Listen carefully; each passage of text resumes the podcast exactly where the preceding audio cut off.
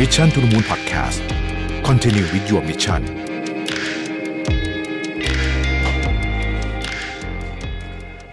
สวัสดีครับ ยินดีต้อนรับเข้าสู่ Mission to the Moon Podcast นะครับ คุณอยู่กับประวิทย์หานุสาหะ วันนี้จะมาชวนคุยเรื่อง situational adaptability ทักษะอีกอย่างที่สำคัญมากของศตวรรษที่ 21 นะครับมาจากบทความที่ชื่อว่า how adaptability define your career ซึ่งเป็นของ Corn Ferry นะฮะแล้วก็มีจากแหล่งอื่นด้วยนะฮะมาผสมผสมกันเนี่ยนะครับ อยากเล่าเรื่องต้นนี้ก่อนว่าอยากพูดถึงนะฮะ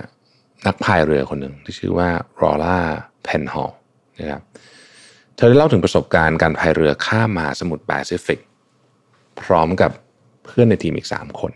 นะเธอเล่าแบบนี้บอกว่า ระยะทางเนี่ยคืออีก 500 ไมล์จากชายฝั่งแคลิฟอร์เนียนะครับ500 ไมล์จากชายฝั่งแคลิฟอร์เนียเรือพายของพวกเราเนี่ยกำลังลอยอยู่ณท่ามกลางมหาสมุทรแปซิฟิกอันเวิ้งว้างและมืดมิด ฉันจำได้ดีว่าคืนนั้นเมฆหนาปกคลุมทุกอย่างทั้งแสงจันทร์แสงดาว และคลื่นยักษ์ขนาด 40 ฟุตกำลังจะถาโถมใส่พวกเรา นี่คือประสบการณ์ของนักพายเรือข้ามมหาสมุทรแปซิฟิกนะครับ เป็นการเดินทางที่หลายคนบอกว่าอันตรายแล้วก็เป็นไปไม่ได้ เพราะว่าทีมเนี้ยเขาต้องการจะเดินทางจากอเมริกาไปออสเตรเลียนะระยะทาง 9,000ไมล์ต้องพายกัน 6 เดือนเลยนะฮะแต่ว่าสำหรับรอร่าเนี่ยเธอไม่เคยย่อท้อตลอดการเตรียมตัว จนกระทั่งย่างเข้าวันที่ 10 ของการเดินทาง เพียงแค่ 10 วันเท่านั้นเนี่ยพวกเธอต้องเผชิญกับพายุถึง 2 ลูก คลื่นสูง 40 ฟุต แล้วก็อาการเมาเรืออย่างหนักเท่านั้นยังไม่พอน้ำยังไหลเข้าไปในที่เก็บแบตเตอรี่จนเกิดไฟลุกอีก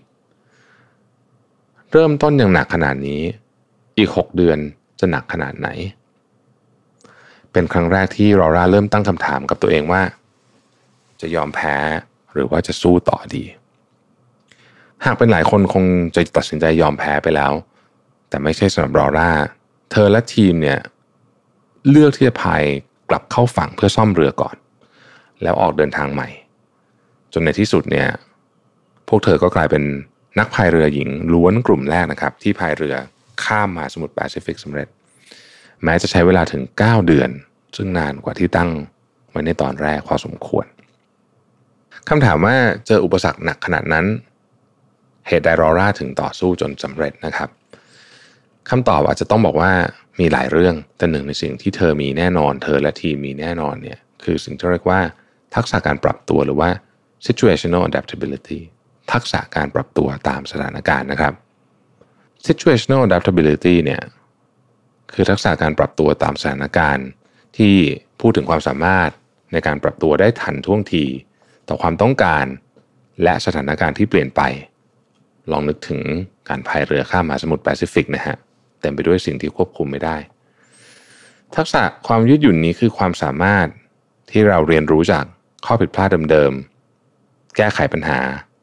และหาทางออกด้วยวิธีใหม่ ๆ ได้ แล้วก็เร็วด้วยนะครับ ไม่ว่าอุปสรรคจะเป็นรูปแบบไหนก็ตามคำพูดทำนองที่ว่า เอ๊ะก่อนหน้านี้ไม่ใช่แบบนี้สิ ก่อนหน้านี้ไม่ใช่แบบนี้นี่ เรา ทำไมถึงมีปัญหาใหม่อีกแล้วนะ ฉันเบื่อจังเลยอะไรแบบนี้จะไม่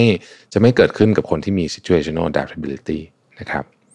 แล้วคนในโลกที่ผันผวนอยู่ตลอดเวลาในโลกธุรกิจที่เปลี่ยนแปลงเยอะเนี่ยผมคิดว่า situational adaptability เนี่ย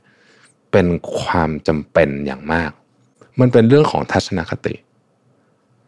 จริง ๆ เป็นเป็นเรื่องของทัศนคติจริง ๆ นะครับ มันเป็นเรื่องของวิธีคิดว่าเฮ้ยแม้ว่าสิ่งที่เรารู้สิ่งที่เราเคยมีเคยเป็นเนี่ย เคยทำมันเป็นแบบหนึ่ง แต่วันนี้โจทย์มันเปลี่ยน แล้วมันก็เปลี่ยนเดี๋ยวมันก็เปลี่ยนอีกนะฮะก็จะมีคนที่รู้สึกว่าไม่ชอบกับอะไรแบบนี้ก็อาจจะอาจจะเหมาะกับงานบางประเภท แต่ก็ไม่เหมาะกับงานบางประเภทเช่นกัน ทักษะการปรับตัวเนี่ย situational adaptability เนี่ย มันแสดงให้เราเห็นว่า เราไม่ใช่แค่โฟกัสกับเป้าหมายอย่างเดียวนะ แต่เรายังคำนึงถึงการปรับเปลี่ยนวิธีการในการไปถึงเป้าหมายนั้นด้วย ซึ่งวิธีการในการไปถึงเป้าหมายนี่แหละ ที่ที่บางทีเนี่ย เวลาทำงานเนี่ย มันจะมีคนไม่ยอมเปลี่ยน อยากใช้วิธีเดิมนะครับ ทีนี้ situational adaptability เนี่ย ดีต่อเรายัางไงนะครับ งานวิจัยของคอนเฟอรี่เนี่ยนะฮะ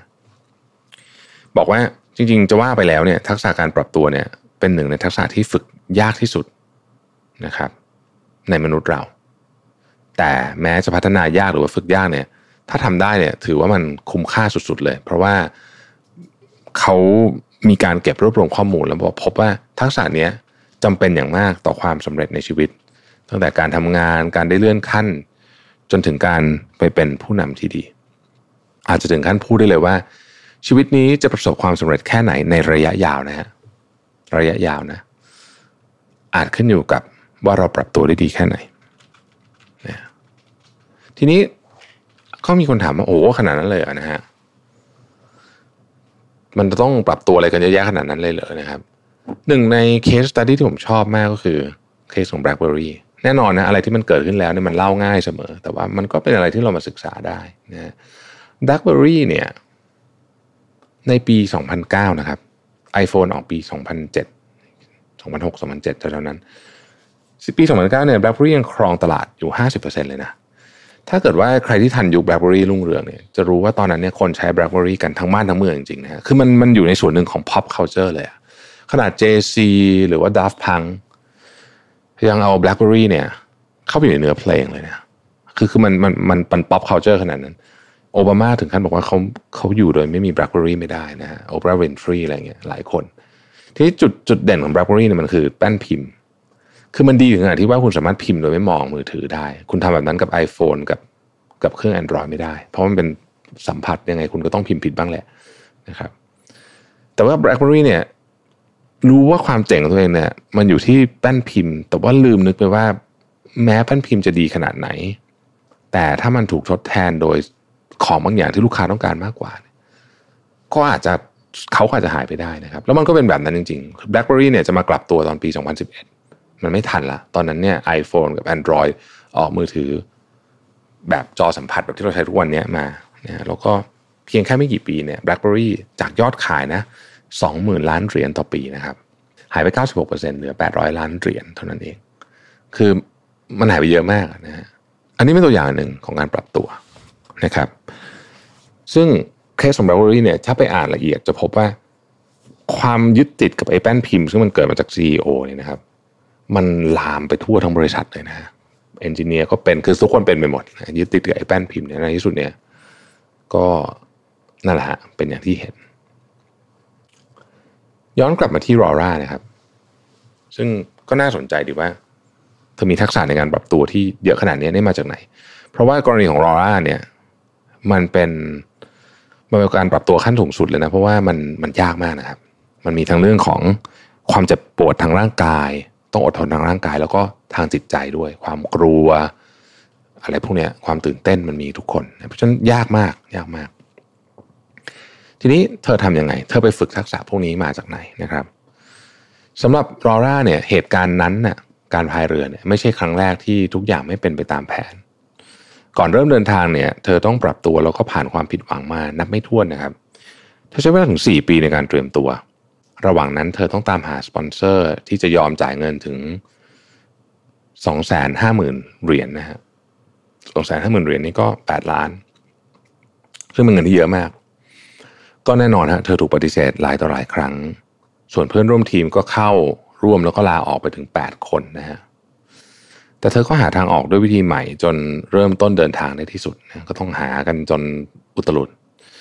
นอกจากนั้นเนี่ยเธอยังมีโอกาสได้พบกับคนปรับตัวเก่งมากมาย ในฐานะนักกายภาพบำบัดในการแข่งขันพาราลิมปิกเนี่ยนะครับ นักแข่งผู้พิการเหล่านั้นล้วนได้พบกับความสูญเสียที่ไม่คาดฝันจนชีวิตต้องเปลี่ยนแปลงไปตลอดกาลนะครับ พวกเขาเหล่านั้นอาจตื่นมาในเช้าวันหนึ่งแล้วเลือกที่จะยอมแพ้ก็ได้ แต่พวกเขากับเลือกที่จะใช้ชีวิตที่มีอย่างเต็มที่หาเป้าหมายใหม่ในชีวิตอีกครั้งหนึ่งแน่นอนการสูญเสียอวัยวะเนี่ยไม่ได้อยู่ในแผนของพวกเขาแน่ๆ แต่ว่าเมื่อมันเกิดขึ้นแล้วเนี่ย พวกเขาก็ต้องปรับตัวแล้วก็อยู่ในวิถีชีวิตแบบใหม่ให้ได้เธอบอกว่าประสบการณ์เหล่านี้แหละสอนให้เธอรู้จักปรับตัว หากลองอะไรแล้วไม่ได้ผลก็ให้ลองอีกครั้งด้วยวิธีใหม่ ไม่ใช่ล้มเลิก กรณีของรอร่าก็อาจจะเป็นกรณีที่ค่อนข้างเอ็กซ์ตรีมนิดหนึ่งแต่ผมคิดว่าเราสามารถเรียนรู้ได้ว่า ถ้าเราอยากมีทักษะนี้นะฮะ situational adaptability เราจะต้องมีการ ฝึกยังไงบ้าง โดยที่เราอาจจะไม่ต้องไปพายเรือข้ามมหาสมุทรแปซิฟิกก็ได้เนี่ยนะฮะข้อที่หนึ่งคือเราต้องฝึกรับฟังและสังเกตสิ่งรอบตัว การปรับตัวที่ดีเนี่ยเริ่มต้นจากการมี awareness ที่ดีซะก่อน บนโลกนี้นะครับไม่มีประสบการณ์อะไรที่มันเหมือนกันร้อยเปอร์เซ็นต์ดังนั้นเวลาเราเห็นเนี่ยเราต้องสังเกตรายละเอียด แล้วก็ปรับตัวเพื่อตอบสนองกับแต่ละสถานการณ์นั้นๆ ข้อที่สองคือเปิดใจรับสิ่งใหม่ จะว่าไปแล้วเนี่ยหนังสือหลายเล่มนะฮะหนังสือเล่มล่าสุดของอดัมแกรนก็ก็เขียนเรื่องนี้บอกว่า ไม่มีแนวคิดไหนที่หยุดยั้งการพัฒนาตัวเอง และองค์กรได้มากเท่ากับความคิดประเภท ที่ผ่านมาก็ทำแบบนี้มาตลอดอีกแล้ว จริงอยู่ที่การเปลี่ยนแปลงนั้นน้าหวัดหวัน่นแต่หากเราไม่เปิดรับความคิดใหม่ ๆ หรือวิธีการใหม่ ๆ เราก็จะพลาดโอกาสในการพัฒนาเรียนรู้และเติบโต คำพูดนี้ที่ผ่านมาเราก็ทำแบบนี้มาตลอดนี่คือคำพูดที่อันตรายที่สุด ถ้าใครได้ยินคำพูดนี้เมื่อไหร่นะครับ ให้ปักธงแดงไว้เลยนะฮะอันตรายมากจริง ๆ มีงานวิจัยจำนวนมากบอกว่าความล้มเหลวขององค์กรเนี่ยมาจากประโยคนี้เยอะที่สุด ถ้าใครอยากอ่านหนังสือ เรื่องนี้ไปอ่านหนังสือของอดัมแกรนเรื่องรีทิงได้นะฮะเขามีงานวิจัยเรื่องนี้มาเลยนะดังนั้น เลิกปิดกั้นแล้วก็หันมาเปิดกว้างให้ตัวเอง ได้เรียนรู้สิ่งใหม่ ผ่านความคิดของตัวเอง หรือผ่านความคิดของผู้อื่น แต่นอกเหนือจากที่เราจะเปิดใจตัวเองแล้วเนี่ยเราควรสนับสนุนให้ผู้อื่นเปิดใจด้วย หากทุกคนอยู่ในบริบทที่ให้อิสระทางความคิดซึ่งกันและกัน อาจจะผุดแนวคิดใหม่ ๆ ขึ้นมามากมายนะครับ เพราะไม่มีอะไรดีกว่าการช่วยกันคิดแบบที่ไม่มีลิมิตกั้นอีกแล้ว ข้อที่ 3 กล้าเสี่ยง สำหรับบางคนเนี่ยนะครับ หากได้ยินคำว่าเสี่ยง รู้สึกไม่ชอบ แต่เราต้องไม่ลืมนะครับว่าทุกการเปลี่ยนแปลงย่อมมีความเสี่ยง ดังนั้นแทนที่จะโฟกัสกับความเสียหายเนี่ยบางทีเราต้องโฟกัสกับวิธีการรับมือมากกว่า แล้วอยากจะเน้นตรงนี้นิดหนึ่งว่า การไม่เปลี่ยนแปลงอะไรเลย หรือการไม่ตัดสินใจ หรือการไม่ลงมือทำอะไรเลย ก็เป็นความเสี่ยงเช่นกัน ข้อที่4นะครับเรียนรู้ให้เป็นชีวิตจิตใจ คนที่รู้จักตั้งคำถามและสนใจเรื่องราวรอบตัวที่เกิดขึ้นมักปรับตัวได้ดีกว่า เพราะฉะนั้นเราควรเรียนรู้สิ่งใหม่ ๆ ให้เป็นนิสัย ไม่ว่าจะเป็นข่าวสาร เทรนด์เทคโนโลยี ความรู้ การพัฒนาตัวเอง แน่นอนนะครับว่าไม่จำเป็นเสมอไปที่เราจะต้องเรียนรู้จากการอ่านหรือว่าการเข้าร่วมสัมมนา อย่าลืมว่าเรายังสามารถเรียนรู้ผ่านการทดลอง ผ่านความผิดพลาด ผ่านการพูดคุยกับคนอื่น ได้อีกด้วยนะครับ ข้อที่5เนี่ย คือเรื่อง self control ทักษะการปรับตัวมันเกี่ยวข้องกับทักษะอื่นๆ อย่างการมี self control ด้วยนะครับ หากเราต้องเจออุปสรรคที่ไม่คาดฝัน การมีสติและรู้จักควบคุมอารมณ์ ไม่ให้เราจมอยู่กับความเศร้าความเสียใจเนี่ยแล้วก็มุ่งหน้าที่จะแก้ปัญหาแทนเนี่ยคือ self control ประเภทหนึ่ง ซึ่งสำคัญมาก บางคนเนี่ยเสียเวลากับการเรียกว่าอมทุกข์ กับปัญหาอยู่นานจนเกินไป กว่ามนุษย์จะพัฒนามาถึงปัจจุบันเนี่ยนะฮะเราเจอบททดสอบมามากมาย บรรพบุรุษของเราเนี่ยผ่านเรื่องราวร้ายๆในประวัติศาสตร์มาด้วยสัญชาตญาณการเอาตัวรอด ดังนั้นจริงๆเราเนี่ยทักษะการเอาตัวรอดการปรับตัว มีอยู่ในตัวทุกคนอยู่แล้วนะครับ โลกทุกวันนี้เปลี่ยนแปลงน่ากลัวผันผวนไม่แพ้กับมาสมุทรแปซิฟิก เราต้องเจออุปสรรคใหม่ทุกวัน ไม่ต่างจากที่รอล่าเพนฮอลต้องเจอในการพายเรือข้ามทะเล แล้วผมคิดว่าจริง ๆ แล้วเนี่ย ทักษะนี้เนี่ย มันใช้เวลานะฮะเหมือนการฝึกพายเรือเนี่ย แต่ว่าเราต้องเริ่มนะครับ เราต้องเริ่มแล้วทุกอย่างมันจะ มันจะดีขึ้นดีขึ้นเรื่อยๆนะสุดท้ายอยากฝากข้อคิดที่รอร่าได้ทิ้งไว้ นะครับให้พวกเราอาจจะนำไปคิดต่อ เธอบอกว่าอย่าปล่อยให้การยอมแพ้เป็นตัวเลือกของเรา เอามันออกไปจากหัว แล้วดูว่าเราสามารถปรับตัวได้มากแค่ไหน ขอบคุณที่ติดตาม Mission to the Moon นะครับ แล้วเราพบกันใหม่ในวันพรุ่งนี้ สวัสดีครับ Mission to the Moon Podcast Continue with your mission